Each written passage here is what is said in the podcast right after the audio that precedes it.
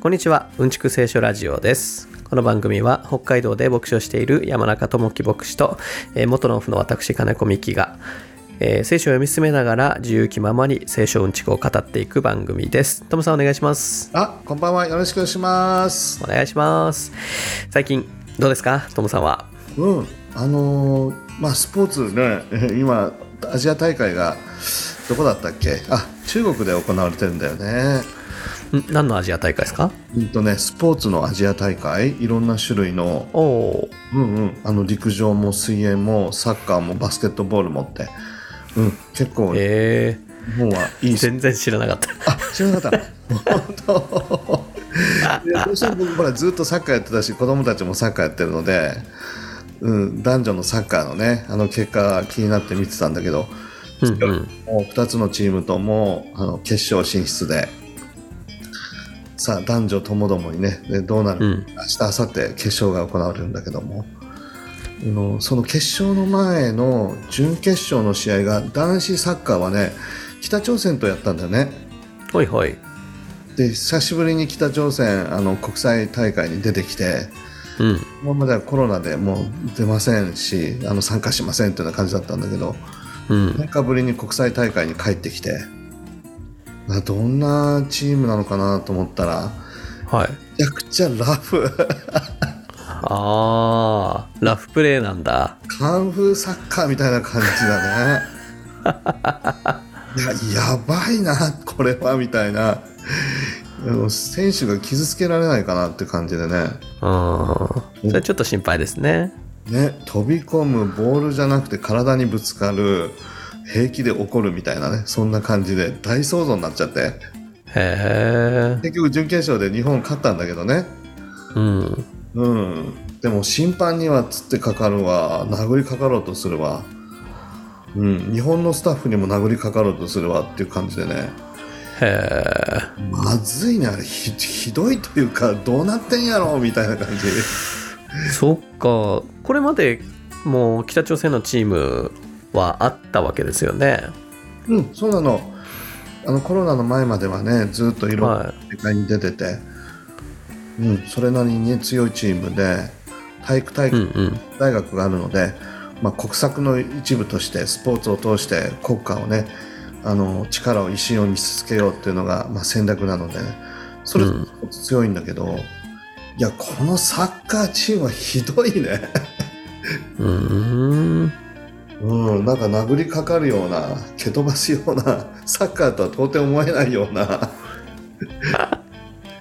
久しぶりそっかなんでこんなあの昭昭和の時代の初期のようなサッカーまだ始めたてで何にも分かりませんっていうような感じで 体で飛び込んでいくぶち当たるみたいなえー、でもねコロマコロナ前のチームはそんな感じではなかったんですかうん、ああのまあそれなりに荒々しいね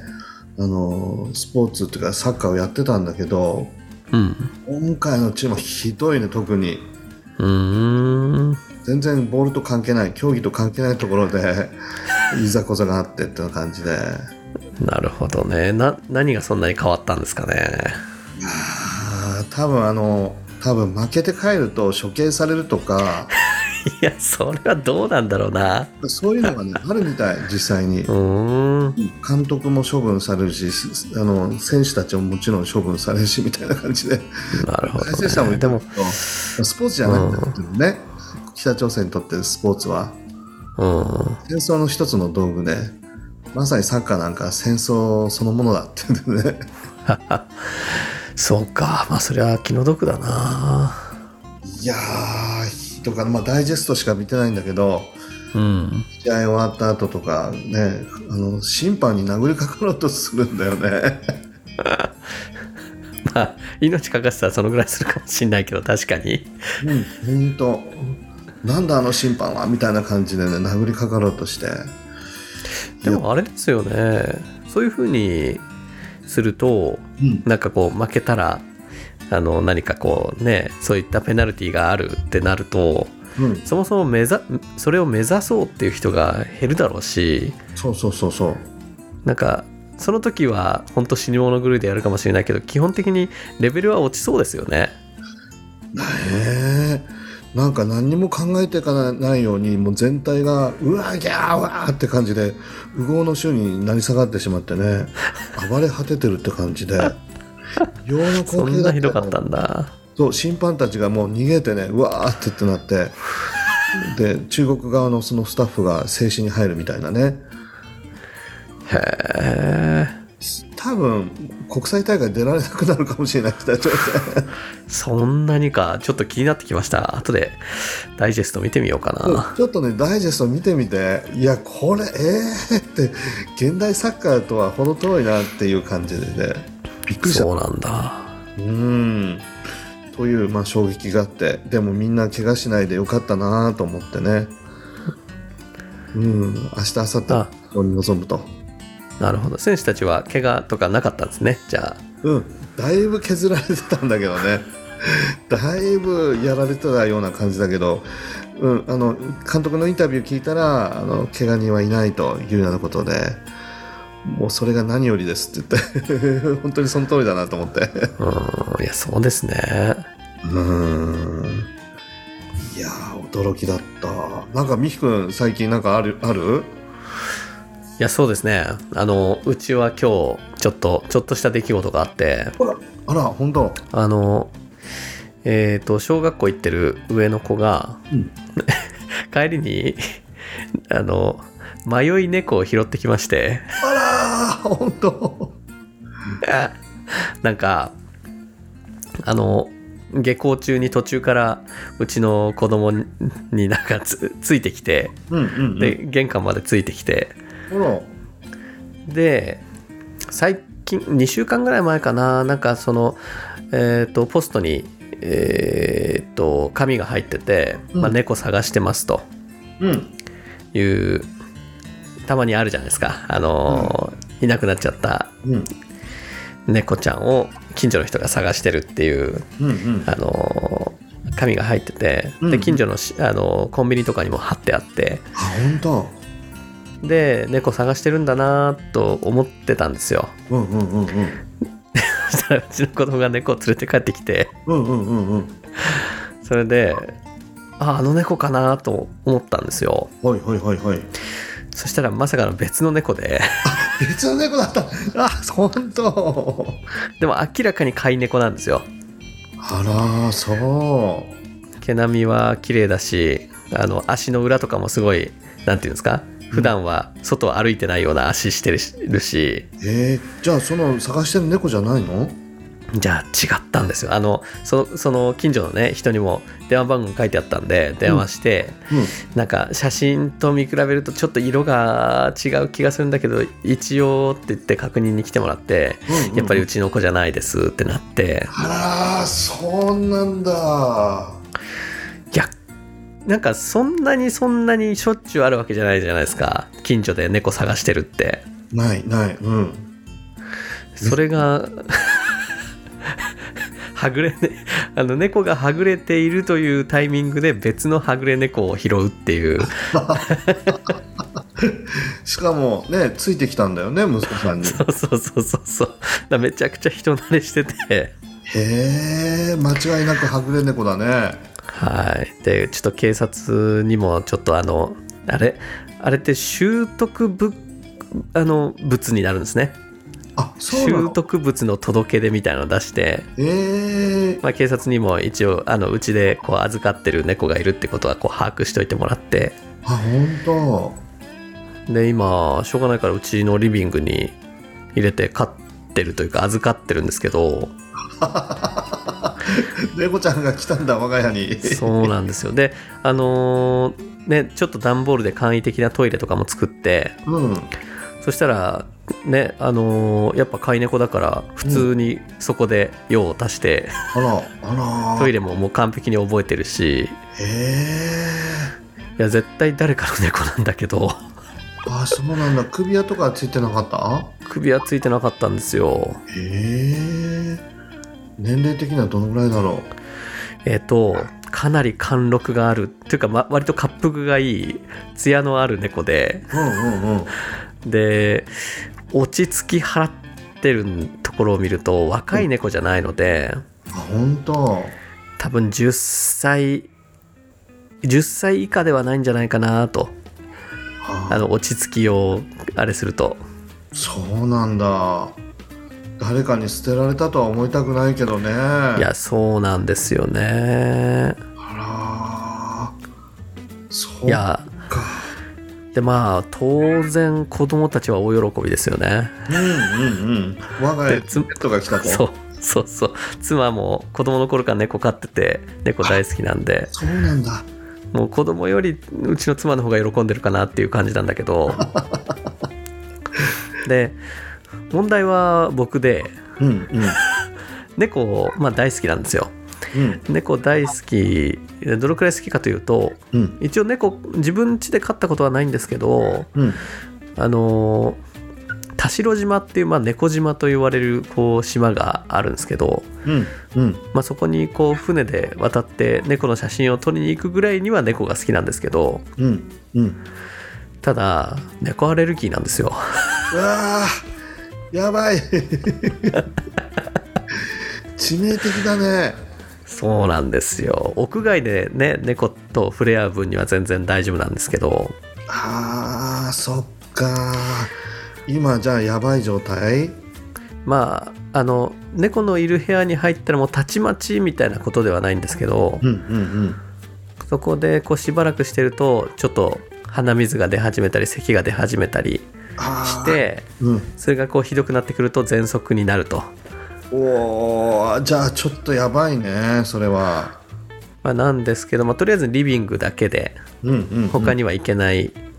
ように扉をまあ閉めてうんはいるんですけど、本当まあ、ううちの妻の実家もあの猫を飼ってたので、まあ、うん同じような感じですけどね、まあ、それでもマスクをしたりで定期的に外に出たりしてれば大丈夫なんでほうほうほう空気清浄機なんかも使いながら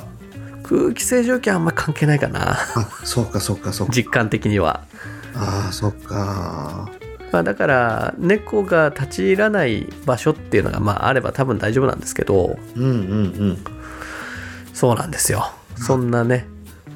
そんな事件がありました今日はえー、可愛らしいというかめったにないハプニングだよねそれもそうですねえーなんかあれですよねあのなんか猫が学校の帰りについてきてうんみたいな な漫画みたいなシチュエーションですよねそうそうなんか宮崎駿のく んえーアニメみたいな感じだねそうなんですよ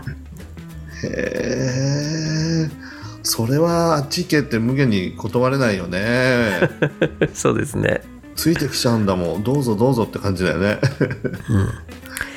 いやー可愛いんだけどどうしようかなって感じですね本当拾得物になるってことは持ち主が見つからなかったらあのー金子家のものになりますってそんな感じなのかななんか令和6年の3月ぐらいまではその一応なんていうんですかね拾得物を預かっているということになるんですけど、うんそれ以降にもこう持ち主が見つからない場合にはうんなんかうちのああのし所有物になるようです よ手続き的には。へえ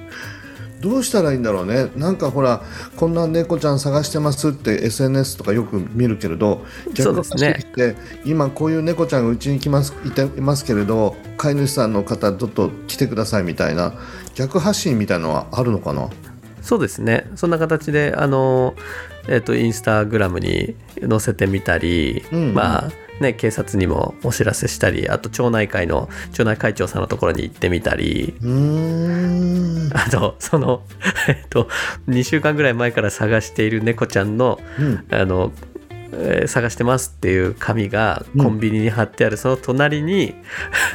猫預かってますっていう 紙を貼ってきましたさっき。本当 やっぱり全全然違うんだね、まあ、飼い主さんが確認したから間違いないとは思うけれど、そうですね。あの全然違う猫なんだけど一応あのキジトラっていう同じ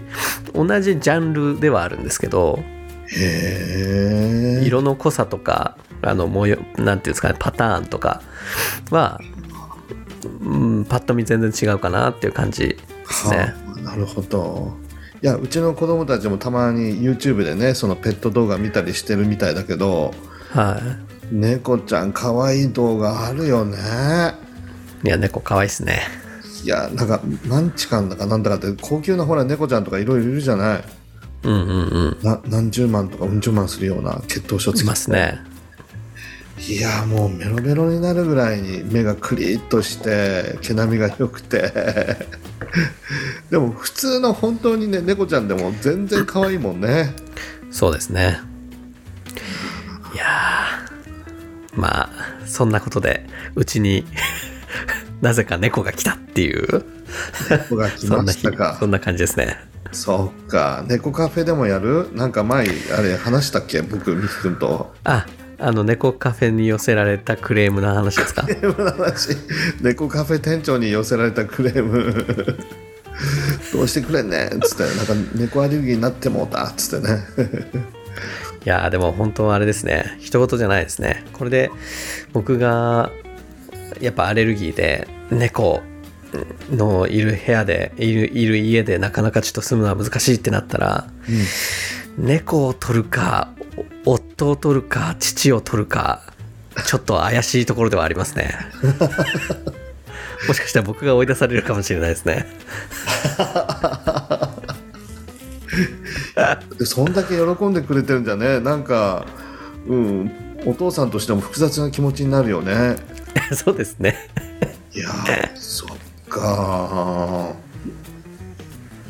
その、ねまあまあとりあえずは様子見ですけどねそうか猫アレルギーというのは薬飲んだら治るってわけでもないんだもうわけでもないですねあーそっかまあねあのーすぐ飼い主さん見つかってくれればもう全く問題なくうんうんすべ全てがハッピーなんですけどなんか辛いね猫嫌いだったらね別に猫アレルギーでもいいけれ ど猫が好きなの確かに触れないとか近寄れないというのは苦しいなあそうですもうねある時からほら年取ってきて減はいってたらなんかこうじんましんができちゃうっていうねアレルギー反応が出てきてしまってあ今エビ食べられない状態なんだけどーあーそうですか食べたいのに食べられないっていうねあなんとも言えない く苦しさがあるーんだけそどっか僕もあのホタテがなぜかアレルギーみたいでああホタテでそうなんですよホタテ好きなんですけど、うんある時からホタテ特にあの生とか焼きホタテうんうんうんを食べると、食べた30分後ぐらいに腹痛激痛の 腹痛に襲われるっていうあらららだら。か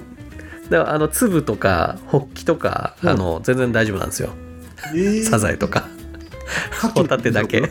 蠣も大丈夫全然大丈夫、えーなんでホタテの何に反応してんだろうね。うん、でもなんかそういうのあるんですって特定の貝だけっていうのとかってあるんですって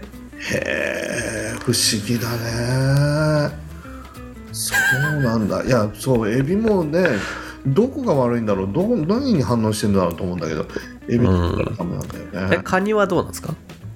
カニもちょっと怪しいかな。そんなエビみたいに反応はないけど、なんとなくこう体中がジンジンするかなみたいな。ああじゃあちょっと甲殻類アレルギー的な感じなんですねだね年取ってくるとなんかそんな風になってきてだからあのもう今日召されますっていう時に何食べたいですかって言 われてカニとエビを目いっぱい食べたと思って今日もうアウトですみたいなのだったらあそうだたまにあるじゃないですかあの今日あの明日世界が終わるとしたら最後に何食べますかっていう質問ああうんうんうんうんうんで最近あの週末の話ばっかりなん でどうですかいやトムさん的には最後にエビですかもう最後にエビとカニを目いっぱい食べ ると怪しいいいこのですねうん怪しくなってきた世界がねまた自分の命がもう怪しくなってきたらそうしてうん行こうかなと ビクはど僕はやっぱあれですねあのいつももう決めてるんですけどその答えはううんうん、うん、やっぱそばですねえそばそばですねあの冷たいやつあらーまあなんとシンプルなというか素朴なというかなんかこう締めくくりにちょうどよくないですかあ締めのそばねいや多分これ年越しそばの影響だと思うんですけどねああなるほどなんかそうよし終わったっていうあの、まあ、世界でも人生でもどっちでもいいんですけどうんうんうんよし終わったぞっていうこう一区切りっていうかねああそうなんかもう大好物もう目に入れても痛くないっていうようなものをかっくらうんじゃなくて締めのスパなんだ、僕好物はちなみにあのうなぎなんですけど、まあ、そばももちろん好きですけどねうんうんうんやっぱ人生の終わりもしくは世界の終わりにはうなぎよりそばですね、ああそうなんだ面ま白あ、い、これあの死生観というかあの世界観もだいぶ影響してますよねあのそのキリスト教徒だからあの死で終わりじゃないし世界が終わったらあの次の新天新地っていうのが来るっていうふうに考えてるから、うんこそのあの年越しそばみたいなそういう発想だと思うんですよね。なるほどちなみにあれかなキリストのそばにいたいからそばを食べるとかそういうことではないあーそういうことではないな。主のおそばへみたいな ダジャレ言ってる場合じゃないみたいなちょっと親親父としてはありですけ どちょっとそういう意図はなかったですねなかった 本当なるほどねそっか猫いちゃやんいやどうしましょう猫ち ゃんどうしましょうかね持ち主の方ね飼い主の方もう必死になって探してるよねきっとうんと思うんですけどねあんまりなんかその近くのあの猫探してますみたいなのをこう寄せる掲示板みというかなんかそういうね、あのところがあったりするんだけどインターネットの中に、うんそういうのも探してるんだけどあんまりこれっていうのは出てこないしあ本当なんか今最近すごい道の駅とかいろんなところにもう道外ナンバーの車いっぱいあるでしょはいはいはいはいありますキャねンピングカーとかねバスみたいなキャンピングカーとかいろいろあるんだけど、そこからひょいと抜け出てしまったとかっていうのも考えられるかななるほど地元の人たちのねペットさんじゃなくてうんなるほどね近くになんか道の駅みたいのあるえーっとまあありますよ道の駅音更あの夏空のふるさとっていうあのー道の駅音更の道の駅何年か前にリニューアルしてうんうん、うん、あの朝ドラの夏空ってあったじゃないですかあーはいはいはいはいいなんだっけあの子あー名前出てこなくなっちゃったやドラマ自体は見てないあの題名だけは聞いたことあるんだけどねうんうんなんかあのね有名な女優さんがあの十勝の開拓のねを舞台にしたありましたよねあったねなんか漫画かなんか書くお話うんうんうんうんそっかそれにちなんだなんか道の駅みたいのがあるんだそうそうそうそう近くにありますねあーいやよく道の駅たまに泊まるけれどあのペットのね散歩とかよくしてるんだよね、あの辺りでああしてますねうんうんいやその可能性もなきにしもあらずだよねそう考えると、いやーまあだからね SNS とかねいろいろいろんなとこに 発信したいと思いますけどうんうん見つかるようにだね本当にですねなんかあのこの聞いてくださってる人の中で何かすあのそういう時の知恵がある方いたら教えてくださいあそうだね、うん、経験のある方もしくは、ね、あのそういうふうなことをやった方ね教えてくださいですねあ猫アレルギーの治し方をしてたらぜひ教えてくださいいやー本当ね触りたいしね可愛がりたいもんねそうですね、そうまあ、ちょっと触るぐらい平気なんですけどああそう長時間はちょっと難しいよねうん、そうそうそうそう。はい、ということで、だいぶ猫の話してきちゃったんで、そろそろ聖書の話いきますか。 うん、あそうそうもう全然関係ない話ごめんね最後にあの、はい、どうぞどうぞ。宣教師の方がねあの、はいヨハネの福音書にあるあのニコデモの話ねはい、あるでしょニコデモありますね。うん、でそれをニコデモって発音できなくて宣教師の方がねあの、はいをするときに「猫でも救われます」って言 って「猫でも猫でも」って言ってああそっかキリスト教はあの猫でも救われるんだって思ってた人が結構いたみたい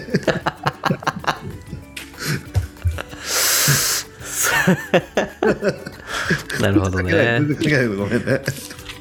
犬は救われないかもしれないですね、じゃあ。はい。2個でもね。まあ、2個でのもの話もいつかできたいですね。 そうだね確かに英語読みだとネックデモンになるからね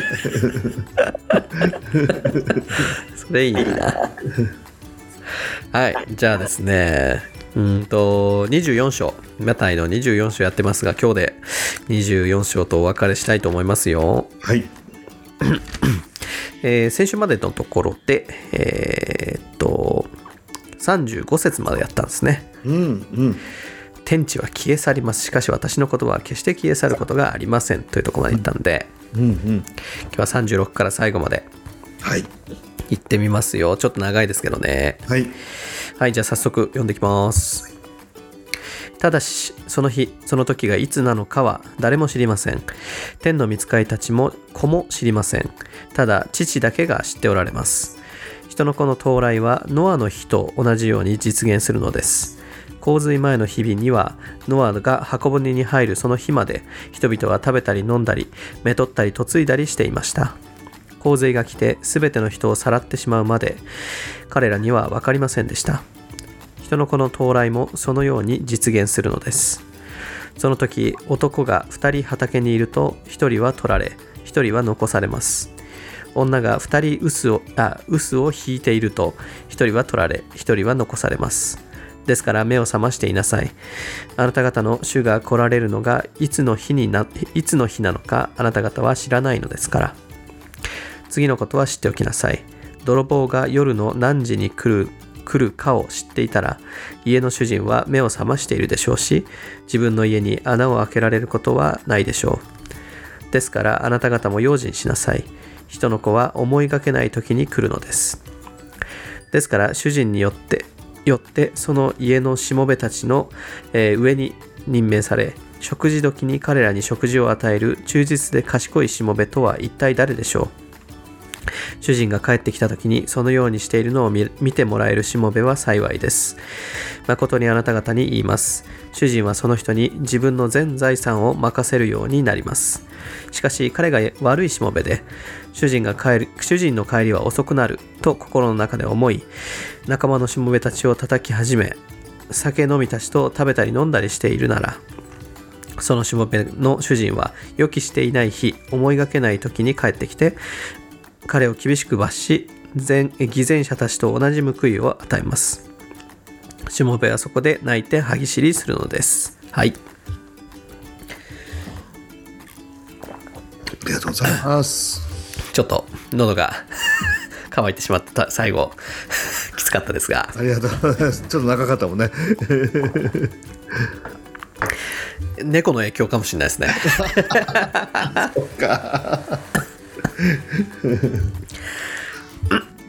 ということでえーすまずね最初にただしその日その時はいつになるかは誰も知りません、えー天の御使いたちも子も知りませんただ父だけが知っておられますうんうんということなんですが、まあ、その日っていうのが、まあ、ずーっと話してきてますが世の終わりの日ですねうんうんかつキリストがもう一度来る日うん、イエス様も知らないね神様しか知らないっていうことだからもうね皆さん騙されないようにいついつに終わりが来ますなんていうそういう変な予言は偽物ですみたいなねそんなことは言わなきゃいけないよねそうですねだからこううんそういうことですよねいついつっていう明確なことを言う言うということはまあイエスよりも そあの世の終わりについて精通しているということですよねそうなんだよね、うん、なんで天のお父様しか知らないことあなたが知ってんですかみたいなそんなレベルだよねそうなんですよね天使もあの子なるイエス・キリストも知らないうんと言ってるのでねえだけど多いよねそういう類のものが世の終わりはいついつ何年に来ますとかってね結構あるよそういうのがいろんなところに広がってるというかうんなんか昔一時期流行ったそのノストラダムスの大予言なんていうのははい全く今聞かなくなっちゃったけどどうなっちゃってんだろうねだって あれはその予言の日がもう過ぎちゃって何も起こらなかったからうんあの終わったんじゃないですかあそうなんだもうそれで完結しちゃった あの嘘だったねっていう 結果になったんじゃないですかあれはなるほど新たなその時刻設定というのはないわけねじゃああーないんじゃないですかえだってー、ノストラダムさんもう死んでんじゃないですかそうだよね一時期さもうみんななんか言ってたよねノストラダムスがどうのこうのとかっつって、うんうん、すごい早く出ちゃったけどノストラダムスさんはですねうん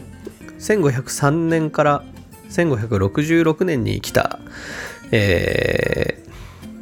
ーなんだ医者転生術師詩人らしいんでうんうん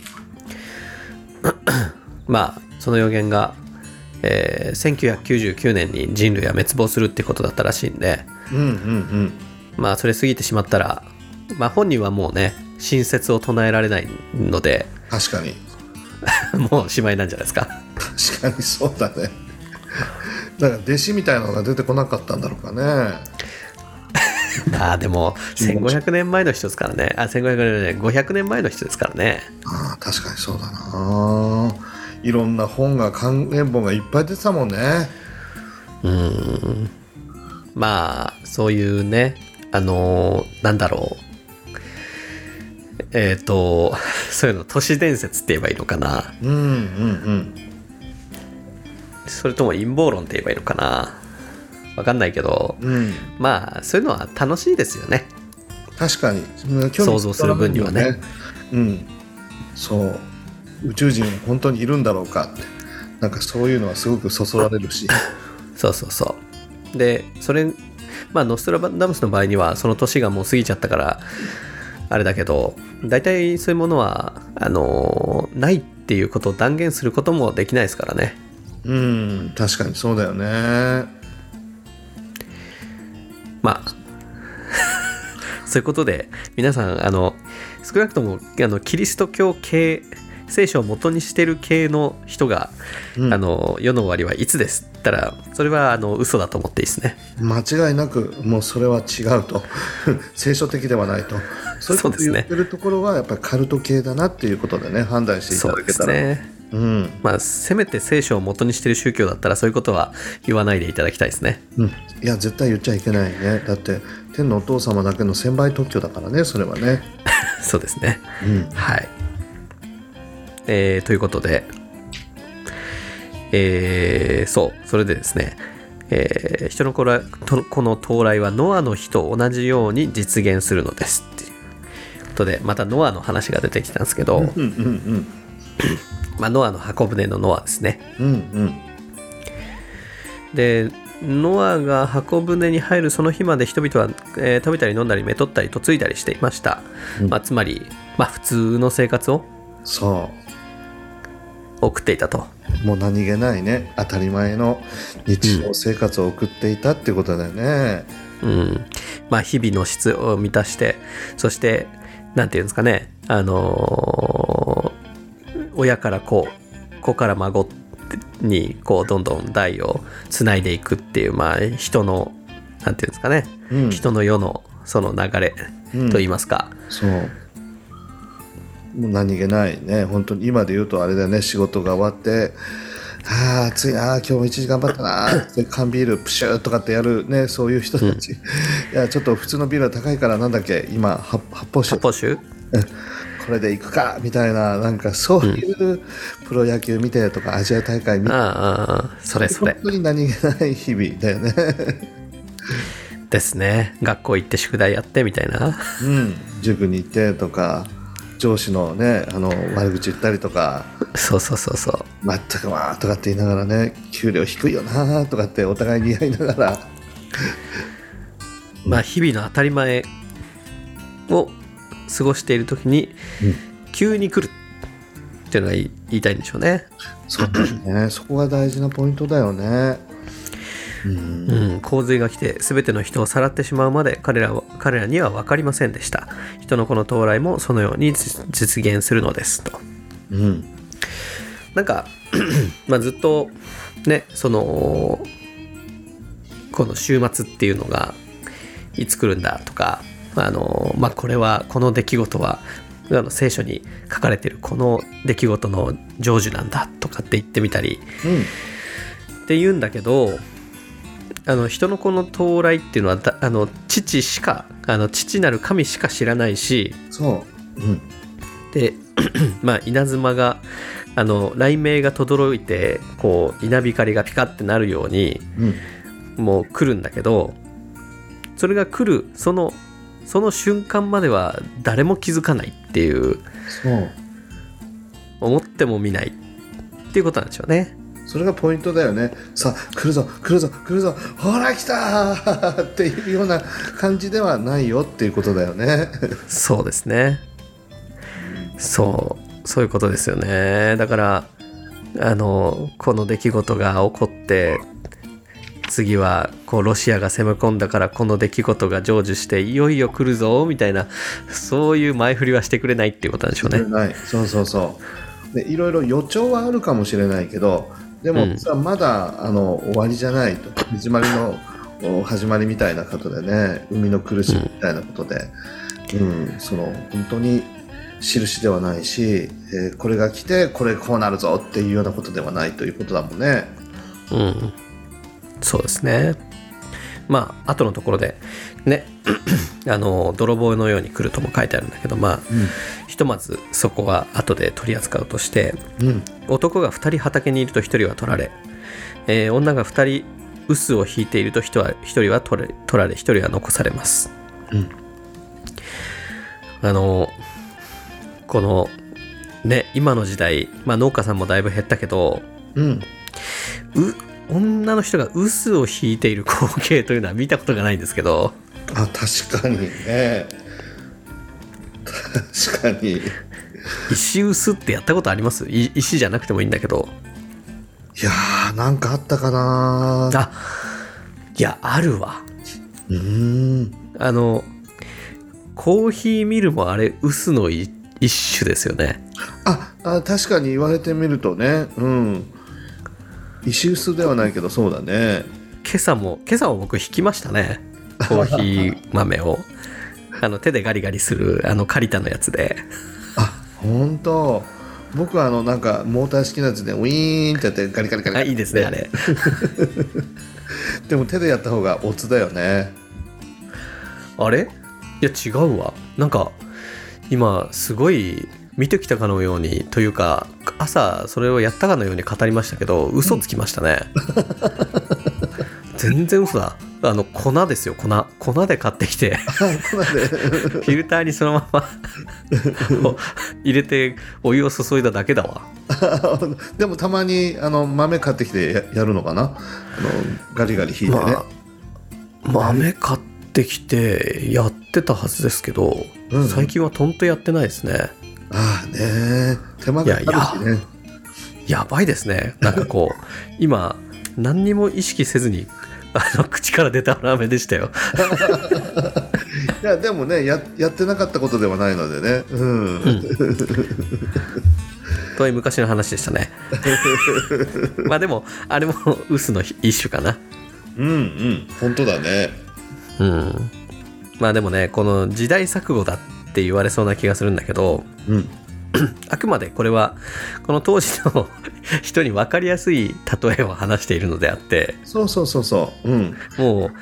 うう女が2人あの臼を引いているのが当たり前の時代はとうに終わってるから、うんね、予言を外してるじゃないかみたいなそうそういうちょっとねそういう、あの稚拙な批判はあのご遠慮いただいて、うんまあ、あくまでも比喩なのでね例えなので,、はいで実際に2人のうち1人が取り去られるかえー、半分しか残らないのかっていうことでもなく、うんまあ突然性みたいなものを 表してると考えていいよね突然的になんかそういうことが来て突然的に何か起こるっていうね突発的なその性質を表してるような気がするよね。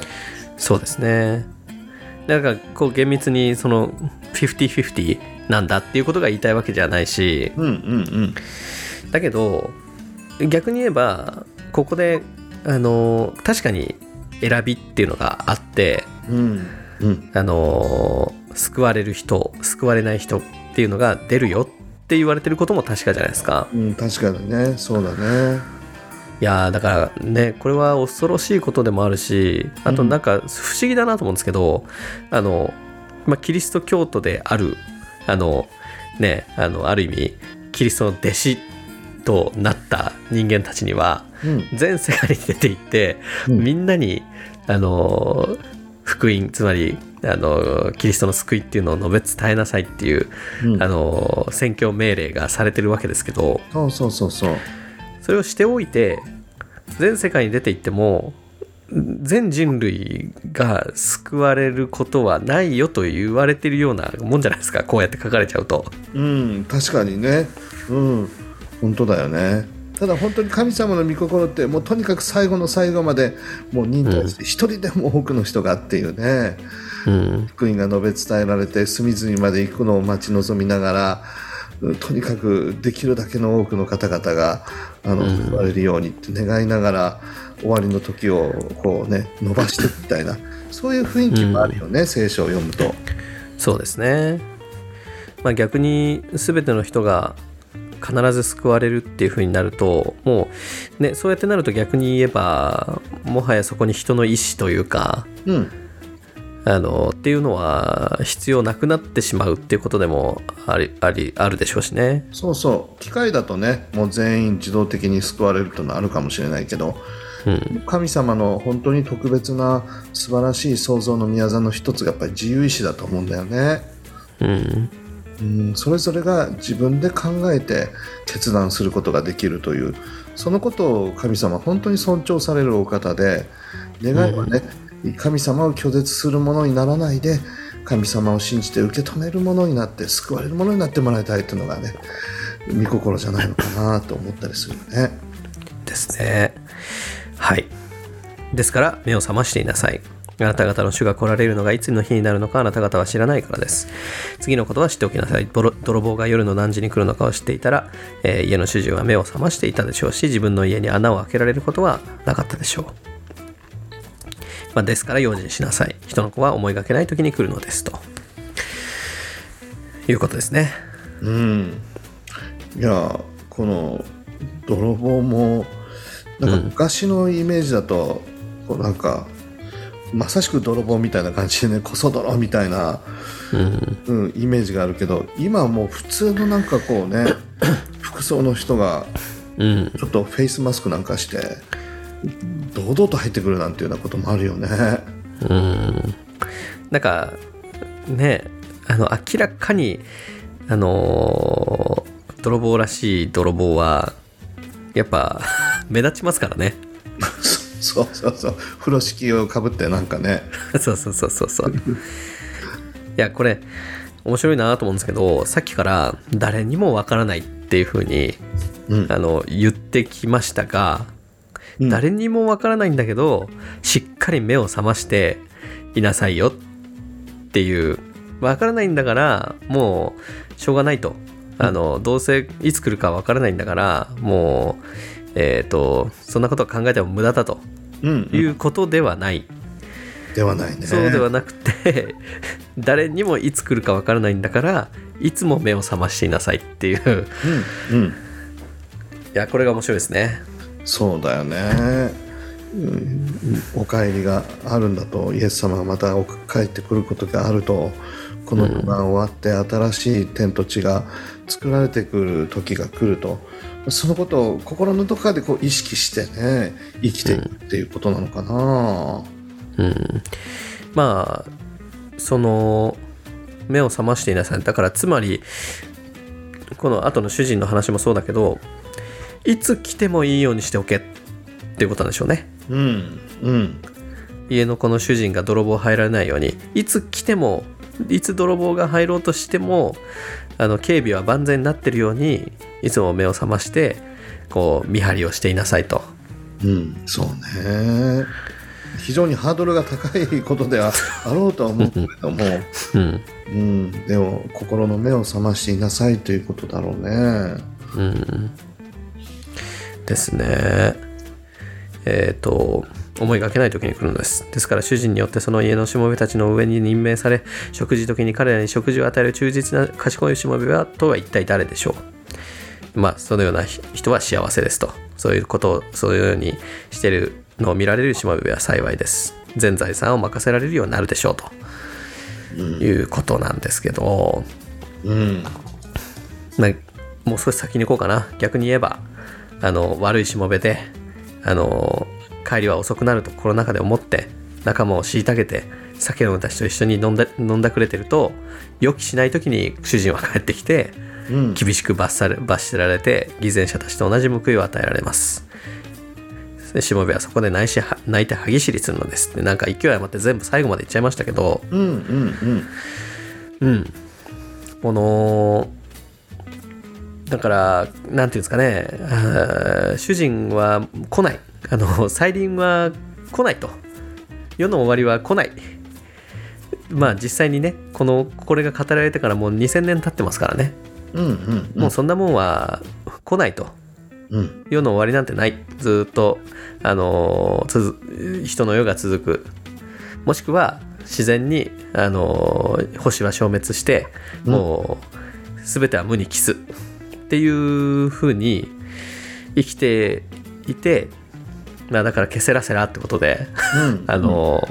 好きな勝手に生きてると急に来ますよっていうことですね。そうだよね。いやイエス様ご自身が繰り返しね語られたことの中でやっぱり十字架にかかられることとそしてそこから復活されるということとそしてやがて私は帰ってくるっていうのが本当にこう一つの,、あの一貫したメッセージでもあったのでね、うんうん、それを心にあの刻みながら生きていくってことの大切さっていうかね教えてるかな。うんまあそしたら、まあ、この目を覚ましていなさいってことなんですけどうん具体的にどうしておいたらいいんですかね、まあ、この例え話から見ていきたいんですけどそうねなんかふな何気なく普通の日常生活をしてたら、あの目が覚めるかっていうとそうでもない感じもするんだよね。 やっぱり、ねうん、このイエス様の言葉をこう読みながらとかまた、ね、教会っていう建物にが大事ってわけじゃないけれどもやっぱり信じている仲間のところで一緒に祈りながら聖書の言葉をこう、ね、読みながら教えられ励まし合いながら祈りながらっていうそのことでこう心が覚まさせられるっていうのは確かにあるかなと思うんだよね。うん、な確かにこう日々の仕事に忙殺されていると世の終わりのことなんて考えることはないですよね。そうそうそうでも教会だと何かこう違った側面のことを考えさせられるというかうんうんこの目に見える現実の背後にあるものをこう考えさせられるとかっていうのすごくあるかなと思うんだよねそれがとても、うん目を目を覚まさせるということにおいて大事なことかなと思ったりねまあ、ここで今 あの良い例としてあの示されてるうんと忠実な、えー忠実で賢いしもべうんというのがあのその犬のしもべたちの上に任命され食事時に彼らに食事を与える忠実なしもべって書いてあるじゃないですか。うんうんあのあんまり特別なことしてないなっていう気もするんだけどうん確かにね まああの主人から与えられたあの大事な仕事を忠実にこなしているうんそれが主人がいるからとかいないからとか見てるから見てないからとかっていうことではなくうんうん見てない時にもちゃんと主人の期待に応えるように働いているそうっていうことを評価されてるわけですよね。そうね、まあ、僕は牧師なんだけれどなんかこう大きなことを大々的にするっていうことよりはむしろうん、新しい方が来た時によく来てくださいましたってね大歓迎するっていうことであったり、まあ、礼拝のね、準備を心を込めて祈りを持ってあの準備していくっていうことであったり小さなことの積み重ねになるかなと思ったりするんだよね大切なことっていうのはね。うん、そうですね。いやまあしかしこのね、まあ、主人とは言わずあの少なくとも何て言うんですかな見られ人が見に見られてる時にはしっかりしようって思うんですけどうんうんまあ見られてない時はある程度サボってもいいかなみたいなうんうんそうだそういう思いってあるじゃないですかあるよねまあ接客業とかだったらままさにそうかもしれないけどお客さんがいないところだったらまあ多少手抜いてもいいかなっていううん、うん、逆に言うとね、そういうお仕事はあの客がいるとね本当に気が抜けない大変な仕事だと思いますけど、うんうんいや、まあ、そうじゃうんあるよねなんかね前ほらパチンコ屋さん焼けた、はい駐車場が焼けたあありましたねよ横浜かどうかじゃなかったのかあああーとそうそうそうそうそなねうマルハンねそうものすごい駐車場が焼けてでもたくさんのそのお客さんのじ車も焼けたんだけどその中に営業者も何台かあって仕事中にちょっとパチンコをたしなんでえ休憩してたところがあの車が焼けてしまってはてその社員さんたちどうするんだろうみたいな本当ですよね そんなニュースがあって。車用車焼けましたっつって焼けましたおど前あそこにいたなっていうそういやーどんな言い訳も通用しないですねねえどうしてたんどうするんだろうってそういう時の保証ってどうなるんだろうって思ったりするともう想像もつかないっていうかねうんいや本当ですよねまあでもねだから仕事に限らないですけどね、うんそのまあクリスチャン的な生き方っていうのはそのは職務に、ま、を全うするっていうことだけじゃなくまあ人生の ああらゆる場面で、あのクリスチャンとしてどうすべきかっていうことを問われてくるじゃないですか。そうねまあでもあんあんまりねこう杓子定規に考えたら苦しくなっちゃう のでねまあもちろんそうなんですけどね、うんあのーまあちょっと嫌な言い方をすればそういう面があると思うんですけど確かにね進行そういう時にどうなんだろうかっていうねうんなんかこの主人がいつ来るか主人が見てない時にもしっかりやるっていう、あのーことをねどんどんこう卑近にしていくいくとなんていうのかな、あのーまあ、誰にでも当てはまるっていうか例えばこれを読んで、まあ、神から与えられてる仕事っていうのがあー例えばね何かの会社で働くっていうことの場合もあるだろうし、まあ、その仕事をね、一生懸命やっていれいるから私は大丈夫だとも言えないなと思うんですよ。うん確かにね本当だね別にそのこれっていう働きをしてない時に、 うんあのー主人が帰ってくるかもしれないし。うんうんうんね、あのサラリーマンだったら会社で働いて帰ってきてで家でくつろいでいる時にあのねちょっと家事をねサボってたりその子育てにねあんまり参加しなかったりとかねうんそういうことが見られるのかもしれないしうんうんそうねこのでもあのなんかねこれ読んでるとしもべもそうだしうんなんか自分がやってるぜみたいなうん自己アピールはない感じがするよねそうですねなんか何にも意識しないでもなんかそういう風にして当たり前のこととしてやっているその延長にご主人様が来て、ああね、いつものようにやってるねっていうこう評価してもらえるっていうのがある感じがするんだよね。確かにうん、確かにいつものようにやってるっていうことはありそうですよねそうなんだよねだからそこが本来的な姿なんだろうね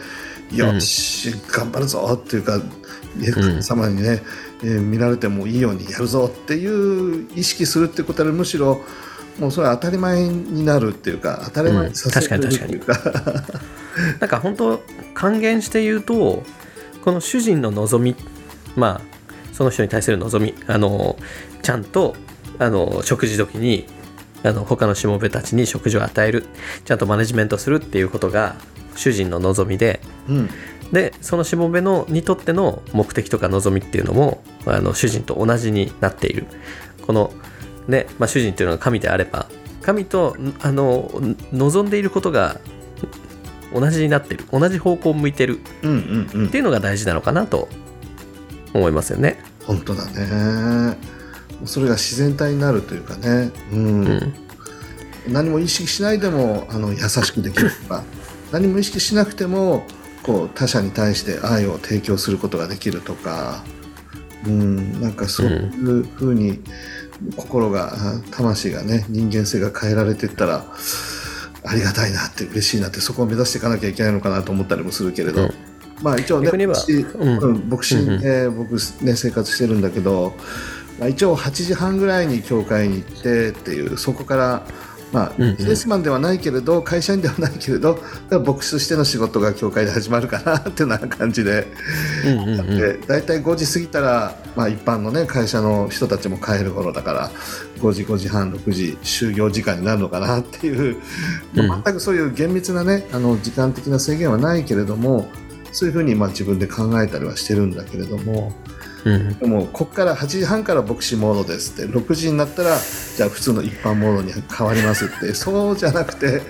いつでも牧師としてキリストの弟子としてあのどんな時でも自然体で振る舞えたらいいなとそれが目標だなと自分なりに思ってるんだけどね。いやーそうそうできるできたら本当素晴らしいですよねいやなんか逆にこの後でこう責められてる悪いしもべっていうのって、まあ、さっき僕が言ったようにすごくストリクトになんかこうあらねばならぬみたいなうん意識を持ちすぎると逆にこうなっちゃうのかなっていう気もしてうんうんその彼は主人が見てる時にはあの優秀なあの言う言われたことをちゃんとやるしもべに見せようっていう気は多分あるんですよね。うんうんうん主人の帰りは遅くなると思ってこうやってサボってるわけでうんあの主人が帰ってきた時にはちゃんとやろうと多分思ってるんですよそうだね。だけど根本の問題はその悪いしもべのあの願いというか思い目的うんうんが主人の目的とかけ離れてるっていううんとこだと思うんですよねそれはあるね。だからそのいいつでもなんていうんですかねどんな時にもこう聖書で言われてるような正しい行動を取らねばならぬみたいなねそういう、なんて言えばいいのかな禁止項目みたいな考え方をするよりも大事なのは同じ方方向を向くってことなんでしょうね。うん、そうだねで必ずイエス様って信仰者のうちに働いてそのような心に導いてくださるってある,、あると思うんだよね。うん決してこうしなきゃいけないっていうことじゃなくてなんか自然と、うん、キリストの心を持って何か行動ができるように神様が変えてくださるっていうそういう側面も多分にあると思うので、うんまあ、そこに大きな恵みを感じたりするんだよね。うん、確かにはいまあこんなところであのー一応今日のところは24章は全部終わったんですけどうんどうですか、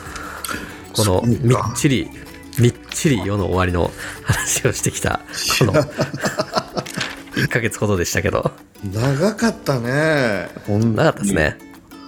そうだ、週末、うん、終わり。ウィークエンドじゃない、週末ね。 うんそうウィークエンドだといいんだけどねいや、聞いてくださってる皆さんね、どうどうだったか、本当に、なかなかあの重たいテーマがずっと続いてきたので、 いや、そうなんですよね。ただ、あのー今、終わったかのように話しちゃいましたけど、今、ペラペラめくっていたら、そういえば25章も終わりの話だな、うん、あそうだね、まだ続いてくんだ。と。そう。でも25章はたあの例え話、偶話が多いんですよ。うんうんなので、ちょっとストーリー的なね、要素があるから、うん、うん、あのー聞きやすいかなと、話しやすいかなと思いますけど、確かに、そうだ。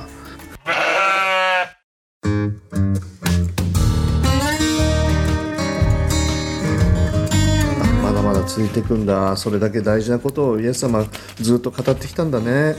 そうですね。うんほんと、26でようやく時が動き出す。もうついにその時が来たかっていう感じだねそっかいやそう考えると本当にイエス様亡き後のことをすごく大切なこととして語っているっていうことが改めてこうね、そうですね。ねいやーだからここで世の終わりつまり次に来る時の話をしてるわけじゃないですかキリストはそうそうそうそうだから自分がいなくなるにあたって私がいなくなってその後次に来る時にはこうなるんだよっていうのをこう必死に語っているんでしょうねねえいつかわからないけれどって、うん、弟子たちの時代ではないことではあるけれどもでもまあ、うんこのことを僕たちにも語っているっていうねそういう内容だよね。でも現あのきはっきりもちろん今僕らはこ2023年に生きてるわけだからこの弟子たちの時代にこれがこの終わりの時が来なかったことっていうのはもう確認してるわけなんだけどうんうん弟子たちはこれを聞いてそうは取らなかったと思うんですよ。うんうん確かに。自分たちの時代に来るかもしれないと思って生きていたと思うんですよね。うんそうだ ね。いや、まあそれも聞いてなかったよねきっとね十字架の話は出てくるわ。うん、イエス様がここどういうふうになっちゃうんだろうどこに行っちゃうんだろうみたいな不安もあるだろうし世の終わりのことも語り始めちゃって、もうああっちもこっちもって受け止めきれなかっただろうねきっ と。そうでしょうね。だからこれをこんなねあのマタイも文章に して整理できたのは十字架からだいぶ後になってからのことだろうし、そうだねそういえばあんなこと言ってたなこんなこと言ってたなって言ってねこの明確にいつ来るかわからないだから気をつけあのいつも目を覚ましていなさいっていうまあそのそれが目的なんでしょうねこの明確にいつと言わないことのそうだね本当に突然性突発性、うん、目を覚ましていることの大切さうんこの後弟子たちにね目を覚まして祈りなさいって言われたけど目を覚ませられなかったっていうそうなんですよね眠くて眠くてしょうがなかったっていうね うんそれが、うん、人間のその本性を表しているような部分もあるので目を覚ましなさいって 眠りやすい存在だって分かってるからだから目を覚ましなさいって何度もイエス様はおっしゃるって感じ。はいまあ今日はこんなところにして、はい来週からもまたね あのお付き合いいただくことになりますけどはいはいじゃあ最後締めお願いします、はい、今日も皆さんお付き合いいただいてありがとうございます。また来週お会いしましょはい、さよならう。さよなら